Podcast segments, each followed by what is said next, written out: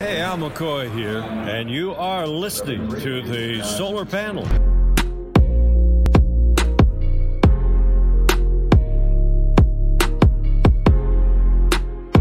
Dave, I feel like, you know, we kind of went into a rotation. You know, first it was just you and Espo, then it was just me and Espo. And apparently Espo just said, F it, and not going to show up today. I don't know what's going on. He's actually having some technical difficulties as we speak. But I'm Saul Bookman. Welcome to the show. This is the Silver Fox, Mr. Dave King. How are you today, sir? Good morning. Good morning. Good morning. So we're the ones who moved into new houses, new places of residence. Took care of all of our tech stuff before, you know, well, we took weeks off. You took a week off. I took a week off. And we're set up. And then Greg just stayed where he was the whole time. And he's the one who's still lingering with issues. Yeah. Yeah. That's great. You know, I don't know why we put him as the leader of this group. You know, we should probably change the dynamic of this. Well, good morning, everybody. Yeah. I mean, geez, the Suns, 7 of 8 in the last couple weeks. It's been fun to watch. Especially the other night against the Milwaukee Bucks, holding on by a thread, but they got the job done. That's all that matters.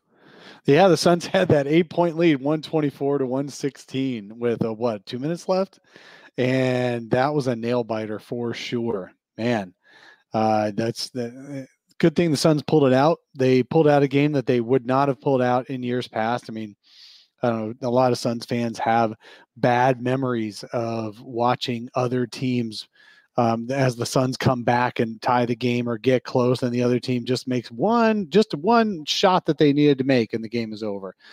So that was nice. I love how Booker, after the game, somebody described the final shot to him. He's like, and one of the media guys is like, yeah, what were you thinking when Giannis pulled up from mid-range for the game winner? And Book's just like, well, we're in good shape. And then that went viral when he wasn't saying that any Giannis shot is you're in good shape for, because Giannis shoots about 85% from the field when he plays the Suns. But a mid-ranger pull up with time expiring is about the best possible shot you can ask Giannis to take as your opponent, for sure. Yeah. Well, you know, after much ado and, you know, 5 minutes late to the show, we might as well go ahead and bring on. Apparently his name is Producer Greg. I don't know why, but Producer Greg. What up, Espo? How's it going, buddy? Oh, you know what? That is a work thing. I use this computer. I had to switch to my work computer because my studio computer didn't work at all. So great morning so far. Well, I'll let you take the reins, because apparently Herbie in the comments is not a big fan of me taking the lead on this. Herbie, guess what? If you show up late, you lose the show. That's just how that goes. Anyway, off to you. Let's do it. I told you I was on my way. Let's do a countdown. Yeah, but it was after 8, Espo, and we can't always just start late for you. Let's do a countdown, and then Espo do the intro, because I don't think either Saul or I even said the name of the show yet. So 3 or 4. Wait. So you want me to do the countdown all over again? No. I'll just do it live. Oh, okay. 4, there you go. 3, 2, 1, go. Hello and welcome everybody into another edition of the Sun Solar Panel. Whether you're watching us on Facebook, YouTube, or listening to us wherever you get podcasts, we truly do appreciate you, the Flaming Ballers, joining us, even when a certain two people start the show before I show up. I'm your host, Greg Esposito. Ahoy, hoy. Along with me, as always, the Silver Fox, Dave King. Dave, how are you? Hello. And the Carmel Thunder from down under. This is so weird. We just did this. We just did this 2 minutes ago. Well, the most important part of the show wasn't here, so we restart when I show up. That's just the way it goes. Oh, my gosh. All right. Just for future reference, everybody out there knows that I start the show on time. That was part of our original agreement, that I do not show up late. You don't show up late. Hey, and I've had technical difficulties. I'm sorry, but apparently you have bricks in your house, and maybe you need to remove them. I've been in this walk-in closet for 15 minutes, and I was in the update wheel of hell on my computer. All right, what I get That's what I get for having a Microsoft computer in the studio. I had to go with the old trusty Mac that I use for work to actually get the show started. So. That's right. I'm here. We can talk now. I know you guys already started, but let's be honest. These aren't your son's sons. I'm sure Saul already said that too. Because no, I had not said that yet. No. I left it to you to do that. I think deep down, Saul just wants me off the show and wants to host this bad boy himself. It's perfectly fine. No, it's a good segue to Total BS coming up on Monday. There you go. Hey, that's also the nickname of this show because that's all we do is totally BS our way through it. And so interesting. I don't know where you guys started. I know you talked a little bit about the Bucks game already. Oh yeah, we did talk a little bit about the Bucks game. That was a heck of an ending. I was just saying that that the Suns usually lose a game like that, so that's great. So I find it interesting. I don't know if you guys saw this, but an ESPN Plus article, Kirk Goldsberry did kind of a projection of what the chances are of the Western Conference teams making the playoffs. And the Suns have a 78.7% chance of finishing in the top six. I think this is completely uncharted territory for the last decade, obviously, but the game on Wednesday against the Bucks was a turning point for me. It felt like in my mind, I finally got over that hump and that fear of what has been, and I'm accepting what is, right? This is the first good basketball team we've seen in this town in a decade. Basketball is back in Phoenix. And instead of, in the past, I would have joked, well, this is scary, right? You've got national attention on this team. People are predicting it that the bottom will fall out. Now I'm embracing this. I think they're likely a top five, team, probably in that fourth spot. But even the math in this projection saying they're top six. How confident are you guys coming off that Bucks win? Go ahead, Dave. Go ahead, Sal. All right. Well, obviously, we all should be confident coming off the Bucks win. The problem is that we're all going to be throwing things at our TVs when the Suns lose to Orlando this week. I think they play Orlando, who's half empty with players missing from injury or COVID. As soon as that happens, everyone's jumping back off the bandwagon that just jumped back on. So, it's going to be an up and down season. Every team loses a lot of games. Every team wins a lot of games that are in the playoffs. Nobody goes undefeated except apparently the Utah Jazz, who are going to end up with only 5 losses on the season, but, and still lose in the second round. So you've got a lot of optimism for the Suns right now. Those same projections are going to say 50% in a week after the Suns lose or 1 or 2 at home. But having said all that, I am very confident. I see this team as a team that can win the important games. What I find interesting is that the Suns have won 7 out of 8 games. Out of the last 8 games, nobody has won more than 7. Even the Jazz are only 7-1. Yet the Suns are still only barely inside the top 10 on offense and defense. They're just making the right plays at the right time, and that's what you bought Chris Paul for $41 million. That's what you kept Devin Booker around all this time for, is to have those closers. One of them's going to have a good closing night almost all the time. The nights that both of them are bad on closing are going to be few and far between. We just happen to see a few of them early in the season. They're making up for it right now. I'm very positive about these guys. What about you, Saul? I had the over-under at 5 minutes of Dave just taking a complete hot toddy all over the Suns. I knew that was going to happen. And it was just, dude, just embrace it. Just embrace it. It's good. It's good stuff to have right now. You know what I mean? I have been a fan for too long to feel good. They're not even playing amazing basketball. They played good the other night against the Bucks for sure, but it's not like I'm watching this team and I'm like, man, they are just clicking.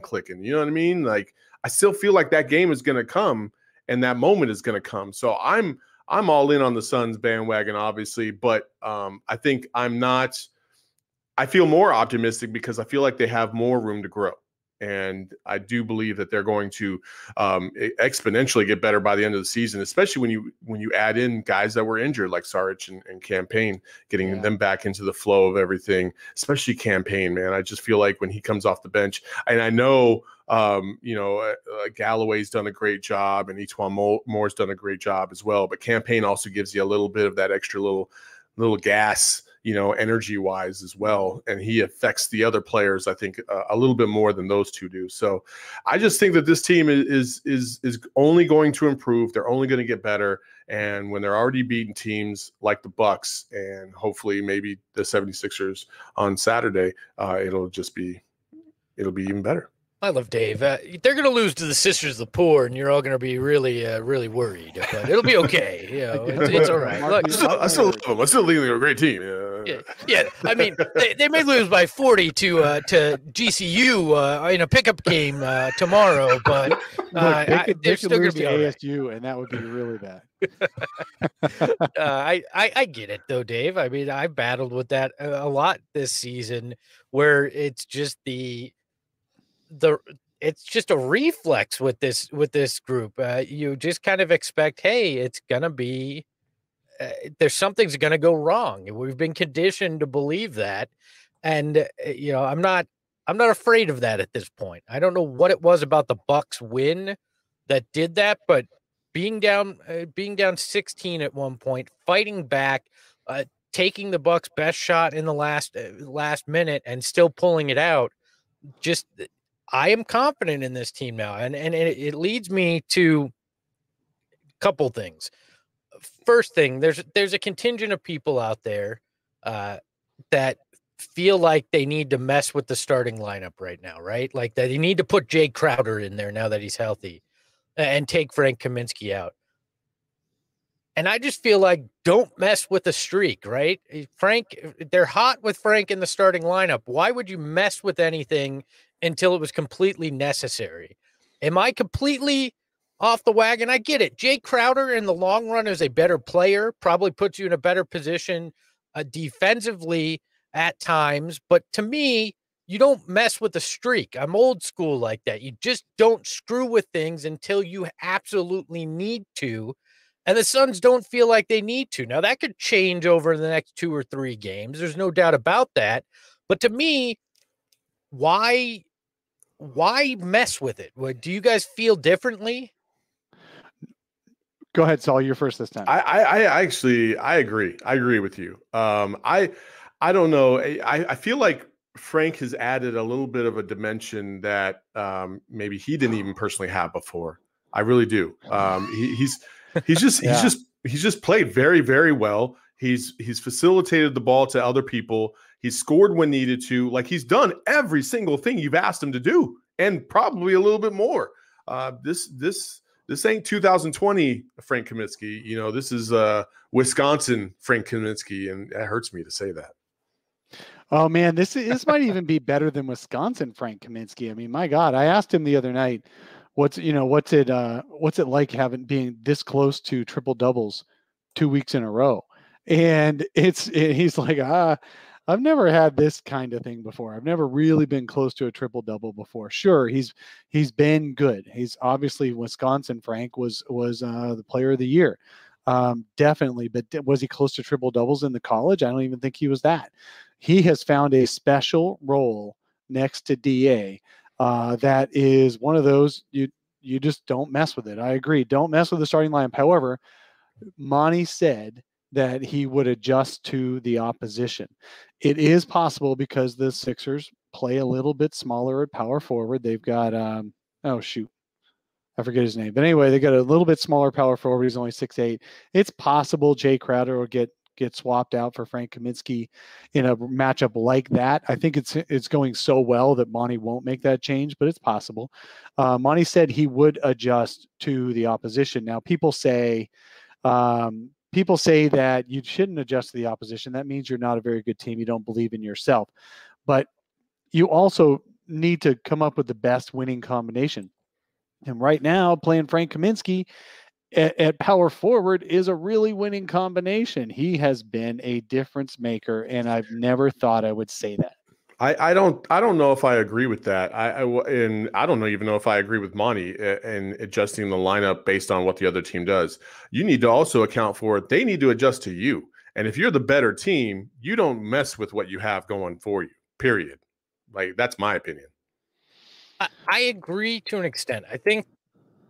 I think what this shows is there's a fundamental flaw in the roster right now. And that flaw is power forward, because if you're going to adjust your lineup around like that based on matchup, you obviously don't have a strong enough player there to force the opposition to change to you. And I think that's what is most telling about that strategy. But right now, I don't think I mess with it at all. You roll with what's working until it doesn't work and it poses a problem that you legitimately need to adjust your starting lineup. I think we get into a lot of people wanting to tinker with things because of analytics. And I get analytics has a very important place in basketball. I do not say it doesn't. But the problem is a lot of times, and it's on both sides, the eye test group will be like, pound on the table analytics, it doesn't matter, it's eye test. And it's like, no, it's a combination of analytics and gut feeling and understanding the game. And it's when those two things mix that you get the best of a team, because what analytics will forget sometimes is the chemistry part of the equation. And we saw this. I think that was part of what went on during the Ryan McDonough Freudian slip. John Gambardaro is here. Huh? The Ryan McDonough error. Yeah. Look, I think it was overlooked. And when you overlook the human aspect of the game, it causes issues as well. Right now, Frank is working in that starting lineup in part because he has great chemistry with Mikal Bridges, which isn't something that necessarily shows up in an analytics look at things. So to me, you have to take it all into account and ride it while you can, and then determine if things aren't working right at some point because that chemistry fades a little or whatever, then decide what is the best look across the board using analytics. I think it's just, it's too much on one side a lot of times. And it impacts things. It's when these people, a lot of people will start calling for these changes because, well, the numbers suggest it, even though you're winning. You're 15-9, right? When we're recording this on Saturday morning, that could change in a matter of hours with how the schedule is this year, but that's where you're sitting. You've won 7 of 8, and Frank Kaminsky, since he started, is averaging 12.7 rebounds and 4 assists. Don't mess with it right now. Yeah, absolutely. That's fine. And I wasn't trying to say that Monty should be switching up. He just said he would, and people are like, what? Look, Monty Williams has this team at 15-9 with Devin Booker and Chris Paul mostly playing underperforming. DA not quite sure where he's supposed to be in the offense. Those are your 3 biggest stars, and they're not playing their best basketball, and you're still 15-9, fourth in the West. So absolutely, people, blaming Monty for all the wrong things and giving credit to the players for all the right things is always the way it goes. Coaches get blamed for things. Buckdog in the chat said that Philly is better coached. Well, Philly's coached by a guy who just got fired by the Clippers for not being creative enough and for sticking to his favorites over guys who shouldn't have, should have maybe been playing, and overplaying the wrong guys and all that. So Doc is a very good coach, but he got fired just a couple of months ago, and he's doing well with this Sixers team for sure. He's doing the right things with the Sixers. I think one of the best things the Sixers did was get Seth Curry, who also got COVID, kind of like with the Suns with Dario. And oh, sorry, Saul. I'll stop talking. No, you're good. I'm sorry. It's really early in the morning. No. You didn't throw out your stats yet, so Suns great. Seth Curry. Don't forget that. Seth Curry does have a Suns shooter. When he's on, he is just unstoppable in his shooting. Yeah, and that was good for them because Philly needed some shooting on the outside. They're playing extremely well right now. The Suns probably should, I don't know. I think the Suns, like, it's a should lose, but they still might win it because they're on a roll with closing out games. But you're talking about the Sixers against the Sixers? Yeah. What did I say? Yeah. I must have said that. I was talking about the Sixers on Saturday. That's okay. Yeah. Talking about the Sixers on Saturday is you know, it's going to be a tough game. They are the best in the East, and we'll see how it closes out. Yeah. I love that we're killing the shelf life of the audio version, because most people listen to this, I'm guessing, after the Suns destroy the Sixers. Well, we're also going to preview the rest of the week too, especially you know, with some of those matchups. So we won't linger on the Sixers too long. Yeah, I mean, we're also going to talk about Valentine's Day, and that's tomorrow. Why don't you just chill, Despo? Okay. Jeez. You come into the show late, then you complain about people that are going to consume our product. I mean, I'm concerned for the people that are going to consume our product. Speaking of consumption, I want to give Darth Voida some credit. He came up with the F&B nickname, which, you know, generally goes for food and beverage, and it's really Frank and Bridges on their little connection on Frank finding Mikal on his cuts and all that. So that was good. Got to give Darth Voida a little bit of F&B, who's also in that hospitality industry. Also, C-Bucks Stabar, I guess, I hope I said that right. Thanks for becoming a member. Yeah, thank you. You can become a member by hitting that join button. See, I thought that was Chuck Stabar, but yeah, C-Bucks Stabar. Yep. Congratulations. Thank you for joining. Welcome to the dark side.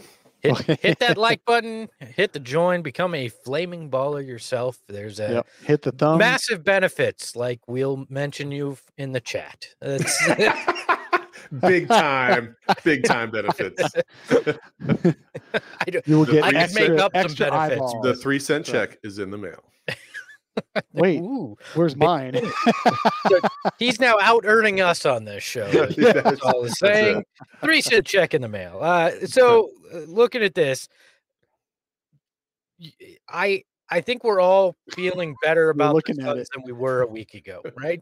Yes. I think we're in a week and a half ago. After that Pelicans loss, I think some people had bottomed out about where this team was. I know Dave and I weren't quite where some people were, but I think we're in a better place mentally as a fan base after the Bucks win. Obviously, to Dave's point, that can change drastically from game to game. That's why fan is short for fanatic. We can vacillate quite well with it. But who is the key to you guys to keep the success going? Who has been the driving force behind that? Because Saul made a great point. We have not seen the best of this team yet. Yeah. So far, we have not seen it all click at once, but who is the key to getting to that point and keeping the run going? I feel like I'm about to hit something controversial, but I'm just going to say it. I feel like the one constant has been, and this is going to shock everybody, DA, to be honest, on the defensive end. I think he has been the most consistent defensively, especially when you have Booker, you know, he's been kind of up and down, especially offensively. Chris Paul missed a game, and, you know, he has his 30-point games, and then he turns around and, you know, doesn't play as well. We have high expectations for those two. So, I mean, for them to reach that bar is significant.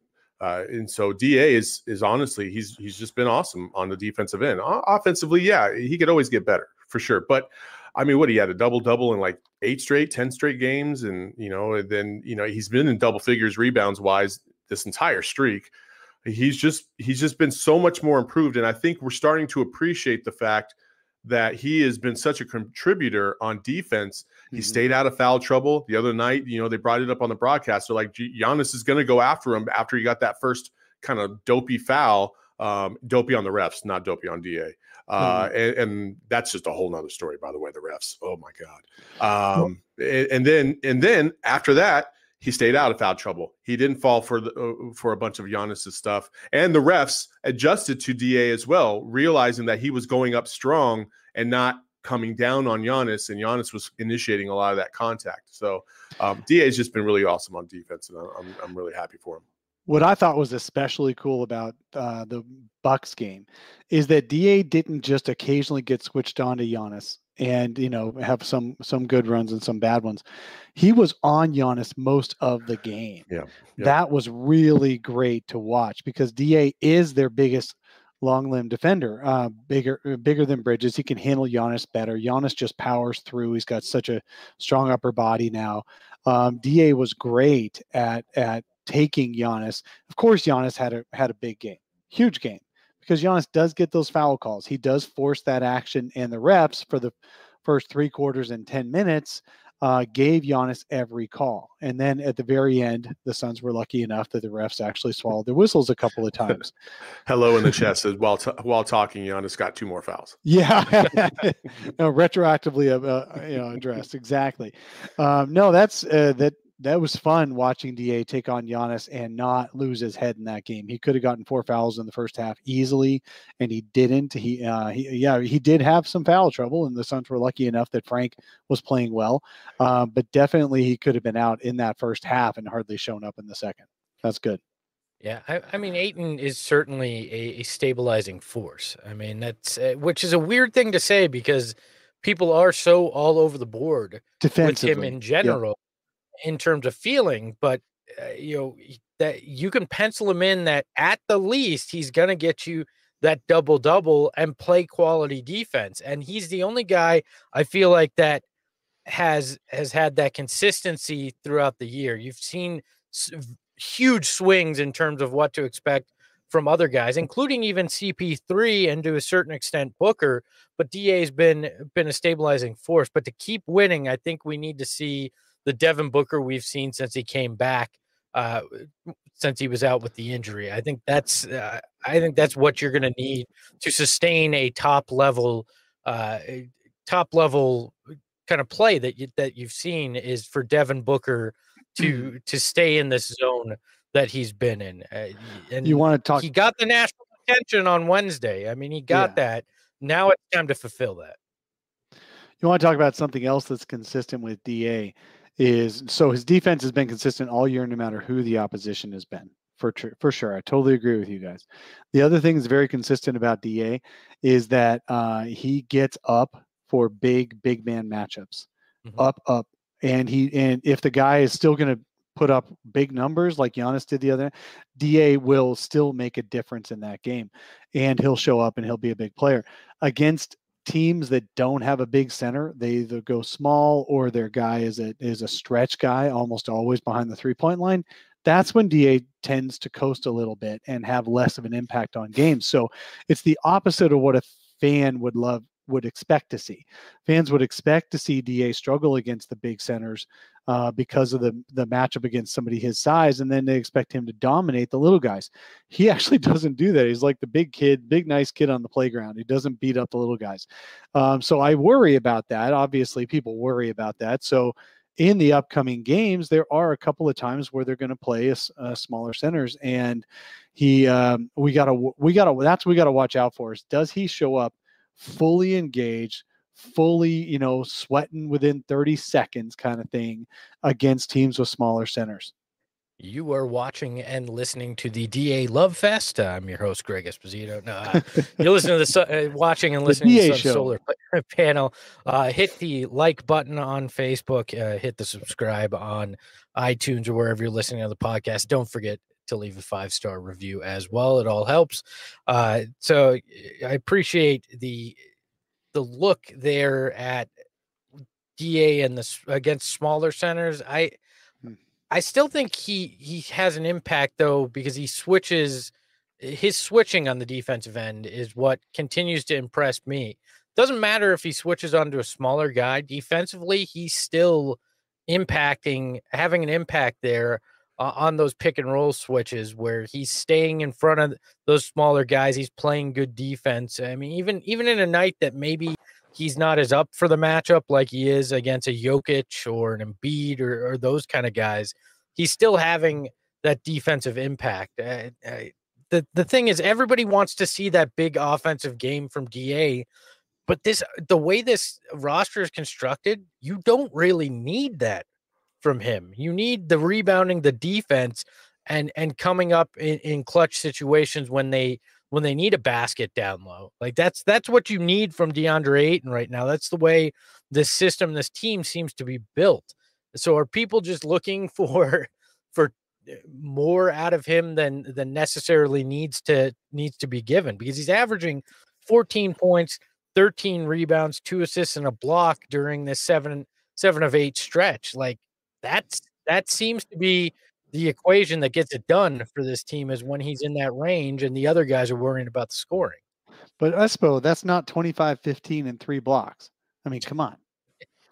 Listen, hey, at the beginning of the season, I said if they wanted to be a top 3 team in the West, that's exactly what he'd have to do. He's not doing that, but he's playing very, very well. And obviously they've reeled off 7 of 8, and they're proving that they're a top 5 team at least. That's the difference between 4 and 5 and 1, 2, and 3. Like, in my estimation, if he starts dropping 25, 15, like if he drops 25 and 15 on Embiid's head on Saturday, yeah, they win that game. Yeah, On the good side,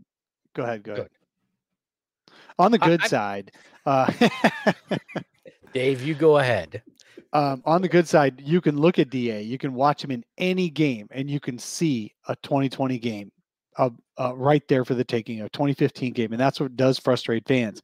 However, I did some research a year ago. I don't have time to pull it up right now on the podcast, but almost nobody in history has ever had a 25 and 15 season, and yet that is what people expect of DeAndre Ayton to average. It's really high expectations. I know what you're saying, Saul, is he needs that for the Suns to be, basically a finals contender. And the question is, the matchups, I think, in the playoffs and how he does in the playoffs in a 7-game series. I'm so looking forward to that, because I want to see DA in the playoffs, because he gets up for game, right? National TV has a great game against another big center, has a great game, and a really tough opponent has a good game. It's the little guys, the Washington and those Detroit that they weren't supposed to be as good as they were. That's the ones where DA kind of checks out. So I'm looking forward to him in the playoffs. The people in the chat are really ruthless, and they just, I think they get the same vibe I get. Espo shows up late, and the whole show was kind of thrown off its rhythm. Yeah, it's my fault. People are in the chat talking about start the show all over again. These two are like an old married couple. Yes, it's my fault. That's what it is. I take up the quality a notch when I show up. You guys stay the same level, and I'm to blame. Also, Perplex Damage, thanks for the contribution. He says DA needs 20, 15, 5 fouls and 2 blocks to beat the 76ers tonight, for the Suns to win against the 76ers. You're going to need a big effort, because obviously Embiid's going to show up and give you that. But I think we may be looking at the wrong draft pick from that year that they need consistency out of, though. Mikal Bridges offensively has to be consistent for this team to be a top 3 team, because when he's clicking, especially from deep, this team seems to go to that next level. When he struggles, when he was 2 of 20 from deep, that's when they struggle on the floor. Look, I feel like he is the key offensively more than Ayton needing to go off for 25 points. It's you need Mikal Bridges to settle into this is what you can expect from him offensively. Defensively, what you're going to get from Mikal night in, night out, and it's high caliber. It's one of the top defenders in the game, but offensively, he is yet to figure out who he is consistently, and until then, I don't think you can say that the Suns are a true contender in the Western Conference without that. I agree. Yeah. That's all I got to say. Back to Mikal, though, you said, yeah, if he's shooting and he's making his shots, the Suns are that much better. It's absolutely true. They're almost undefeated when he makes his first 3. Even against the Bucks, he made his first 3, and then what does that mean? They're almost undefeated. Do you have a stat on that? I did. It's on Twitter somewhere. Come on, I needed a stat. Come on. He calls it Mikhail's Law, and I believe they're 9-1 when Mikal hits. It's his first 3 as of time of recording this. That's such a random ass stat. It is. But it's true. He's done the research, so. Yeah. And I think it's more, that's an indication that Mikal is going to have it going offensively that night. Not so much that he has to hit that first shot, but that usually means he's going to hit others, right? He's going to continue to hit efficiently, and it's exactly what we're talking about. When he has an efficient offensive night, this team was hello in the chat. That is another stat me, Dave. Yeah, I like that. I don't know why. Another thing. I don't know why that feels pornographic to me. Stat me, Dave. Stat me, Dave. We're gonna get those shirts made. We're gonna get Stat me, Dave shirts made. I like that. I like that a lot. It is interesting though that because it's about maybe its demeanor, maybe its expectations, maybe it was where they were taken in the draft. But DA is very consistent on defense and inconsistent on offense. Some games he's really engaged, and some games he's not. Mikal has the same problem where there are games where he just doesn't want to engage offensively. He misses his shots. He gets a little down. He stops taking shots. And in the Suns' losses, Mikal averages less than 10 points a game. So it is a thing that Mikal is just as up and down as DA is offensively, and they carry their water with defense. I totally agree. Buckdog in the chat. I totally messed up that analogy, but that's right. When Saul puts on the glasses, the show's IQ goes up 200 points, but its cool points drop by 250, which means we're at like negative 3,000 when the cool points drop. And so says Jay, says he would wear a Stat Me Dave shirt. Oh, Perplex is just dropping dimes left and right. Mikal Bridges over under 15 points, Espo King, and Valentine Chocolate. Valentine Chocolate. Perplex is going to sober up, look at his bank account, and go, where did all my money go? I know, right? Why did I drop $500 on the solar panel? I don't. These guys suck, and I spent $500 on this. His significant other, what the hell are these charges? So looking ahead, right? Solar panel. With the All-Star game and announcing the rosters coming up shortly. I think it's a few weeks away before these rosters get announced. The All-Star game, because of the weird season timing, coming up in early March. We can debate whether or not they should be playing this game. It's a totally different topic, which let's not get into on this episode, but I want to know, it looks like there's going to be one guard spot that they could be up for grabs. We did the math from the other show. Saul and I were wrong. Dave was right. There is one guard spot up for grabs here, I believe. Would you put CP3 in that spot or Devin Booker? Who is more deserving? Let's ignore the other players in the equation. Let's just assume one of those two guys gets in. Who is more deserving this season of an All-Star spot? CP3 or Devin Booker? Dave, why don't we start with you? Oh man, I got to go Devin Booker. So, and my reasons are not completely objective, and certainly they're not stat based. So here, let me take my glasses off. So the reason I would vote in Devin Booker is because Devin Booker is starting his run of his several All-Star appearances. CP3 is at the end of his. CP3 doesn't really care about that kind of stuff. Well, he does, but he doesn't at the same time. And he'll be okay missing an All-Star game for once. He's made 10 of them already. Devin Booker needs to get in. He is the star of the Suns, even more so than CP3. And so I definitely think Devin Booker should be in. However, if you look at stats, he definitely should not. He's back to his really doesn't look good in advanced stats phase that he had shed that last 2 years because he isn't really doing a whole lot else other than shooting right now. So if you just look at stats, he doesn't, it's CP3. But if you look at who really should be in and pick the guy who you fear the most overall on the course of a game, it's going to be Devin Booker. What about you, Saul? Man, you know, I honestly think it's CP3. Just because of the impact he's had on this team and where he's taken this team to.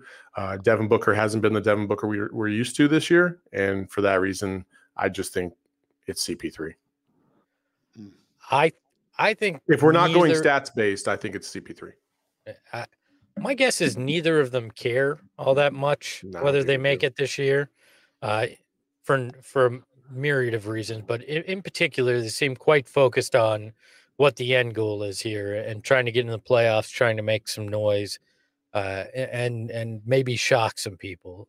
But I could see where even CP3 would publicly kind of give the nod to Devin Booker just as a confidence boost for Book, you know, where he he is establishing himself in that star role where CP3, there's no doubt in it anymore. But stat-wise, you're completely right, Saul. CP3's been more consistent stat-wise. It has more of the attention, obviously, because he's the new guy in town. And unfortunately, you know, right or wrong, is going to get more credit for the 15-9 record that they currently sit at, or where whatever that winning record is when the All-Star decision is made. Devin Booker's been here during the losing. CP3 shows up, they're winning.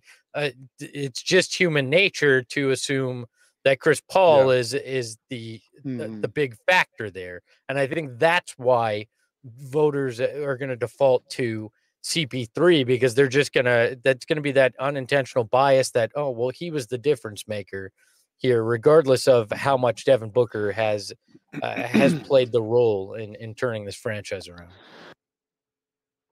Yeah. So it also, let's remember how the All-Star voting works. So fans, media, and players only pick the starters, and the starters are already pretty much predetermined. Yeah. So really, we're kind of chasing our tails on doing these votes, but it's kind of fun to do anyway. The rest of the team, the other 7 players on each conference, just get picked by the coaches. And so it's really going to be the coaches. Who do the coaches fear the most? So if you do that, it's possible they'll pick Chris Paul again because they picked him last year, and they picked Russell Westbrook last year, is because they go with what they know. What's going to be interesting is seeing if Devin Booker gets any extra consideration now that he was voted in as an injury replacement last year. The coaches did not pick him. So DoorDash some coffee to Saul. That was a good one. D Leon in the chat says Perplex. DoorDash Saul some coffee. You got to give Perplex your home address now. So yeah, go ahead. That ain't happening. Why don't you say that on air so he's got it. So the coaches, it'll be interesting to see who the coaches pick, if either guy. The only other way you probably don't get a Sun in there is if you do like a Ja Morant, which I don't see the coaches doing. Grizzlies aren't winning all their games anymore. And or if you put a second or third Utah Jazz in there, which could possibly happen. I mean, right now, as we stand, we got LeBron, Jokic, and Kawhi, and then Curry and Doncic will probably most likely be your 5 starters right there, because Jokic obviously is the center. So even Anthony Davis wouldn't get the nod over Jokic right now. So I mean, it's kind of varied. I don't really know if, honestly, I think it's kind of a toss-up between Ja Morant and Devin Booker at this point, because Ja Morant's team hasn't been winning, but Ja Morant's been playing pretty good, so. Which will be hilarious if Suns fans have to argue the, well, his team isn't winning argument to try to get Booker in, because that was the argument everybody used against Booker, why he wouldn't get in to the All-Star game. That's the way fans go, though. It's so funny. You're absolutely right, Espo. You're totally right, because where I'm going on this is exactly the opposite of where I've gone in years past, exactly the way you just said it. Booker should be in because the Suns are a better team. Logic goes out the window when it's time to benefit your own team with an argument. We know this. I mean, that's the whole basis of this show. Daniel Durant's really upset that I said Duarte. Ja Morant. Duarte. Sorry, I said Durant. Duarte. Yeah. My bad. He said, "Wow, Ja Morant's missed some time." Yeah, I forgot Booker missed no time this year, right? And there weren't 3 games that he missed. So wrong. Yeah. Okay. Yeah, no, he missed a few. Look, you've got a pretty good chance, but then again, they may go forward with the last spot, like want to put Christian Wood in there or something like that. Who knows? Probably could. This is the coaches, and the coaches like to go with who they had last year, and because they don't like to put a lot of thought into these things. Look, I'll be honest. I'm not even sure the coaches actually vote. Sometimes they let assistants. Sometimes the video guy votes for them. It's not even the coaches, because they're kind of focused on other stuff usually. So they I don't think they particularly care who gets into these All-Star games as much as the fans obviously do. But we talk about Booker. A lot of national praise this past week. Mike Wilbon does an entire feature story. It's the feature on ESPN Daily podcast. It's all over their social media, the video version of it. I don't know about you, but I felt kind of like a proud father in a weird way with Devin Booker getting this attention finally, because he has deserved it for so long. And yes, I'm biased. I was there with the team that first season with him and got to know him in that way. But when you look at the 18-year-old kid that stepped into Phoenix, he came in with everything you expect from a star, right? I just remember that first time I met him, it was a rookie photo shoot, right? He came in right after the draft, and it was a closed photo shoot. And the guy just came in with that confidence, that swagger, the humor, but he was such a down-to-earth guy. I mean, we were shooting in the Gorilla Greenhouse, if you guys remember what that was at the old arena before they redid it. And hello says, "You're old, Espo. That's why you feel like a dad." I actually am a dad, so I feel like a dad because of that as well. But when it comes to Devin Booker, we're in the Gorilla Greenhouse. They used to have hoops in there. He starts throwing me alley-oops on there. Like, he was just a down-to-earth guy too. And every step of the way that first season, you could just see it. You could see what he was going to become. Even when he wasn't getting minutes, you knew this guy had every factor you could have to be a star. And the second he got his chance, he was going to blossom into that. Over the last 5 years, we've seen him continue to progress and didn't get the national attention.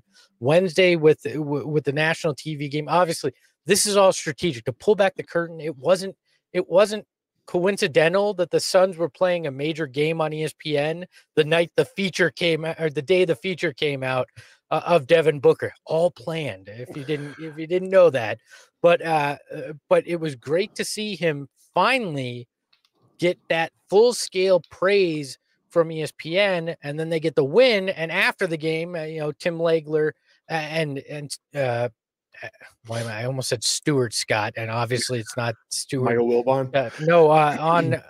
On SportsCenter, SVP, Scott Van Pelt. Spend 5 minutes talking about the Suns and Devin Booker. It feels so damn good to me that he's getting this attention because he deserves it. He is that a star and deserves to be treated that way. And it's great to see it. I don't know if you guys had that same feeling. Maybe I'm just particularly weird. Yes, that's going to start all sorts of weird things in the chat. You're not the only one that shares that kind of sentiment. I know there was somebody a couple weeks ago when Booker hit the three against the Mavs, and he. I'll say it like this. He was like, when you watch Booker, you just feel so much pride because you just know he's yours and nobody else's. And I just thought that was like a little like, whoa, what? That's like weirder than what I said. Like, I know. I understand what you're saying, and I get it. I don't have that level of buy-in to athletes to that degree. I'm not knocking you for it. I just don't. It's great. He's getting the attention he deserved a year ago. I will say that. Yeah. Like, does he deserve it based on his play this year? Probably not, but it's retroactive, right? It's like it takes a little bit of time for people to kind of catch up and figure out, oh, this team's actually pretty good, and they actually have a superstar just sitting there that nobody really pays attention to and talks about. So it's good for him. I'm happy for him. Whether I feel like an immense amount of pride, I'm just happy that the Suns are in the national conversation. I don't give a shit how it goes. Oh, I get that swear jar, by the way. There it is. Yeah, don't. My bad, guys. My bad. Well, that's okay. You can use some of the money Perplex gave us today. So. There you go. There it is. Funding the swear jar this morning on the solar panel. Yeah. Look, I'm here for Dave King going at people in the chat. I love it. I love it. And I agree with you, Dave. I 1,000% agree with you. Yes. Thank you. Look, I think my sense of pride obviously is a little skewed because of time spent there, but I think where a lot of it comes from, even the person you talked to that sounded like the Silence of the Lamb guy, but like he wants to put Devin Booker in a pit or something. I'm not weird like that. It puts the lotion on the skin or it gets the hose again. I'm not like that. But I think the pride with Devin Booker comes from the fact that we all suffered through 10 years. We have to rewind a little bit though. Did you say he was throwing you alley oops to what? Yeah. To the trash can? There was a 7-foot. There was a 7-foot hoop in there for the kids. On the floor, man. I was not dunking on a 10-foot hoop. In my skinnier days, I actually those guys for like really. That is very difficult. In that State Farm commercial. Yeah, I want to see the video of this. There is video. You can find it. I'm not going to point you to where. Come on, dude. There's a 5-minute. There is a 5-minute video segment that I did for Suns.com. Saul, trying to dunk with the gorilla. Got to dig that out for next week's show. It's so hard to find. Espo can find it. I know he could. He probably has it. I'm wearing an authentic Tim Kempton jersey. He's got it buried behind the bricks right there. Oh my goodness! It's in the pit with Devin Booker, the hose and the lotion. It puts the video in the basket. My point though, I think that there's the pride from the Suns fans because we all watched 5 years of really bad basketball and felt so bad for Devin Booker in that situation. Like we just wanted to see him break through. That I think there's some pride in now seeing it happen. So that's where I'm at. Even Bill Simmons giving love to the Suns on his podcast. It is my mission and my promise to you, their solar panel followers. I will find that video and I will play it. So there is video of Spud Webb greater than Espo. Oh, that's true. When I think of Espo though playing basketball, you remember Ray Felton? Ray Felton always looked like that uncle at the picnic who was ready to go to the basketball court with his nephews. Ray Felton always reminded me of the dad on Hoop Dreams. It was like, you want to see it rain? Let it rain. Yeah. Okay. I look like Oliver Miller in his second run with the Suns because I'm wearing the number 8 jersey. It's a little tighter than it should be. It's bad. It's a bad look. But so remember, if you bring that video, I'm bringing a video involving Blippi, and that's all I'm going to say. Blippi. Wait. Two of us can play this game, but look, Bill Simmons Friday on quiet, right? Over here weighing decisions like Yes, you should be. It's very quiet. We will play. This is a game of chess, and we will continue to make moves towards each other. I feel like you just sawed me. Yes. Yeah. Let's play a game. you want to do this, Saul? It's on. So Bill Simmons for the fourth time on the Bill Simmons podcast on Friday. Just lots of praise for the Phoenix Suns. I mean, it's about time. Well, yeah. I mean, it is. But you've been crapping all over Booker for like 5 years, man. Yeah, well, it's finally worth his time. They beat the Bucks on national television, so he had time to actually watch more than 2 seconds of a Suns game, so he could form an opinion on it. But he talked glowingly about the Suns. I mean, spent 5 minutes talking about how great the Suns looked. But there's always a but. I feel like when Bill Simmons talks about the Suns in some way. If there's ever a positive, there's always a negative. It's the yin and yang when you do this. He crapped all over the Valley jerseys. Well, he just said they were ugly. Bill Simmons. Yeah. Hey, listen, fashion advice from Bill Simmons is not something you want to follow. Okay, yeah, that dude having any commentary on fashion is just go ahead, keep walking. He's not in the gray sweatpants club. No, he's not. Not even a little bit. Callback joke. Yeah, that just pissed me off. He wears socks with his slippers. I mean, come on. Yeah, yeah. Look, socks with his Crocs. It really bothers me because finally both the Suns play and their uniforms look good. The Valley jerseys are top 3 in the NBA right now. Like I'm willing to go out on that limb. Top 3 in the NBA, and he was treating them as if they were those Heat jerseys that look like cotton candy threw up on itself, right? Like I didn't get it at all. No. It really it's dumb. It's a stupid thing to get upset over, but I heard that and I'm like, you got to be kidding me. It outweighed any of the positive basketball talk he had because I just feel like it's such a damn good look. And, one thing on it. Speaking of jerseys, one thing I didn't realize until somebody put it out on Twitter was that the Suns have not worn their purple jerseys this year yet. Okay, let me explain this because I've talked to some people in the know on this, and a lot of this has to do with a couple years ago when they switched to the icon and the statement and all these different names. Traditionally, home jerseys were the light color, road jerseys were the darker color, correct?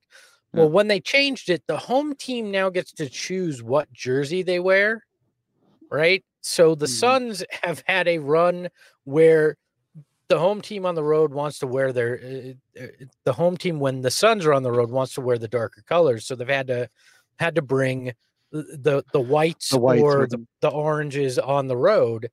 And the Suns are trying to stick to tradition and wear the white or the statement, the Valley jerseys at home. Obviously, the Valley jerseys getting a lot of attention because they're new this year. They have the court. That's why.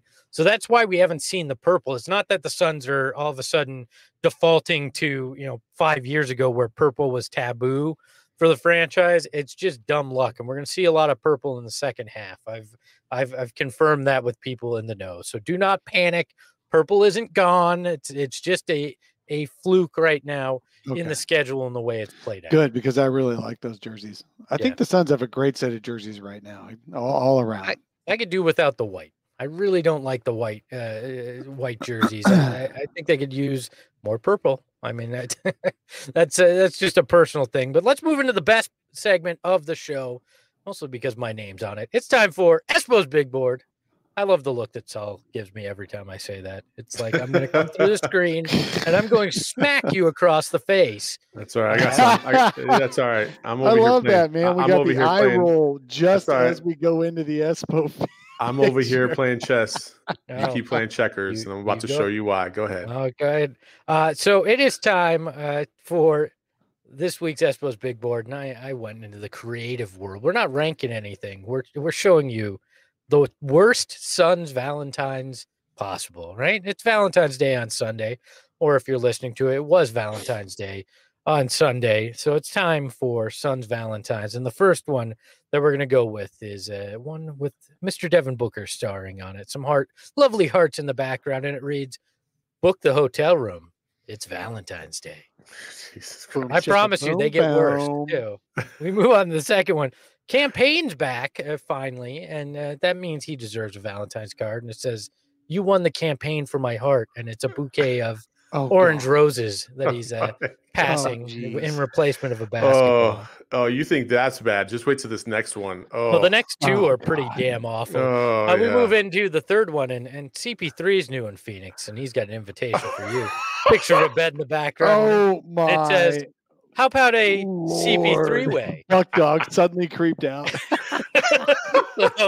so there you go. That would. Could you imagine getting that Valentine's card? I don't care how hardcore of a Suns fan you are. If that comes to you on Valentine's Day, you're a little disturbed. So on the last one, I have it's a picture of DeAndre Ayton with candy hearts in the back, and it says, "I have a ton of issues, but you aren't one." Hey, so that is Suns Valentine's Day. Oh, wait, you forgot one, Espo. Oh, God. Is this a picture of me or a video of me? Oh. Exposed. Enjoy this pic. You've been exposed. It is a picture of me on a Valentine's background. Oh, you want? It's on now. You've started the war, Saul, and you're not going to like the results of this, all right? We'll see.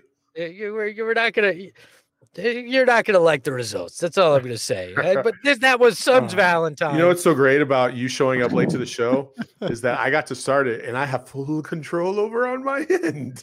You always have full control on your end. I have no control on this side. Yeah, it's all good. You won't even give me the password to get in there. So Buckdog says, Espo's Tinder pick. No, I am married, so. The most risky I get is photoshopping a how about a CP3? Oh my gosh, we can't read some of these things in the comments. That's supposed to start. Oh my gosh, that's supposed to start the solar panel OnlyFans. The hello in the chat says, need a card with Dave saying, "Stab me, Dave." We should. That's what I should have put on your card. Stab me, Dave. Oh, God. As he's looking at his phone, doing yes, exactly. Stella, my fiance always says, I'm always great after a disaster happens. I'm like, well, cool. You know. Is that what she says after the bedroom? Oh, MT got another option. Want to see my Johnson? Oh, God. Come on. I didn't want to read that one, Dave. Come on. Oh, man. Come on. Clean it up. You got to just, you got to get semi- PG. B says, I need a Kaminsky Cove card. We'll work on that one. It's just a postcard from the beach. Is there a Saul? Is there a Imagine? There is not Imagine this week. I was Imagine this. I was wasting my time doing that graphic. Imagine this. Saul hasn't done an Imagine this in a month. Yeah, I think we're gonna nix that segment actually, because I have some other ideas of things. Imagine that. We're gonna. Yeah. We're gonna also, just, you know, Espo and I have talked about this, and Dave have talked about this. But if you'd like us to do a show midweek, as well as the one that we do on Saturdays, please let us know in the chat. Yeah. And it's simply just going to be bad puns out there that are going live on YouTube lately. So, you know, we want to throw another one midweek. Absolutely. Look, we're just going to make bad Photoshops. It's going to be 30 minutes of bad Photoshops and me showing Saul compromising videos from earlier in his career. That's what the midweek. We've suddenly got. We're going to have a higher viewership on that one than we do on Saturday morning. Herbie in the chat. If somehow you can reference back to Stimmies, that'd be great. Okay, so Herbie did mention. Please do after big games on the midweeks. There are a few Stimmies. Yeah, we need one of those for Valentine's. We'll bring the lunar panel back. It's just but you know, the thing is, these two decided to move. Odds going live on YouTube after games too, so maybe ours should be on game night. I don't know about other pods, so I haven't seen one other pod because I don't follow any other pod. Oh man, no, I watch. You're the only ones, baby. That's there are no other Sunday. If Nike was concerned about Reebok, they would never be Nike. So we can't worry about other pods. We just do what we do. Just do it. Okay, just do it. There you go. Right. See, just do it. If Nike were worried, Puma's like, what about me? Oh man, we should do the. No, we shouldn't. Never mind. A picture of Dave laying on a bed. Give me your stimmy. Buckdog with a good one in the flaming bowl chat. Box. Dave, Stimulation King. We've gone totally off the rails here. Yes. I regret the Suns Valentine's cards. Let's wrap it up. And I apologize to everybody. It is time to land this struggles plane. To play video clips. All right. Good job, it's time to land this plane, and hopefully it's not as rough as we took off earlier today. It is the Suns solar panel. We appreciate you watching and listening. Remember to hit that like button and the join button if you're on YouTube. If you're listening on the podcast, leave a 5-star review. It helps the algorithm and helps get us there. 5 stars. We will read any 5-star review we get on the show. So no matter how embarrassing or ridiculous what you type in there is, we will read it on the show. I promise you I will do that personally. You can say it as embarrassing as you want. Leave the 5-star review. I will read it. So as always, the Silver Fox, Dave King. You can find him on Twitter at Dave King NBA. The NBA is there because I have the utmost respect for Dave, and I have no joke this week about that.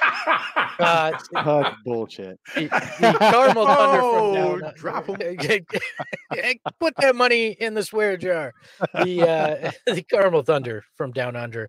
You can find him on Twitter at Saul_Bookman. The underscores there to protect him from himself. The Saul's in witness protection. The Bookman's just out there doing whatever he wants with Blippi. So, and you can find me at Espo. You can find the show at Sun Solar Panel. Hit us up on Twitter. Let us know if you want that midweek. It seems like the flaming ballers in the chat do. We want to hear from you if you're listening on the podcast. Tweet us. So for Dave, for Saul, I'm Greg Esposito. Talk to you next time here on the Solar Panel. Ahoy, hoy.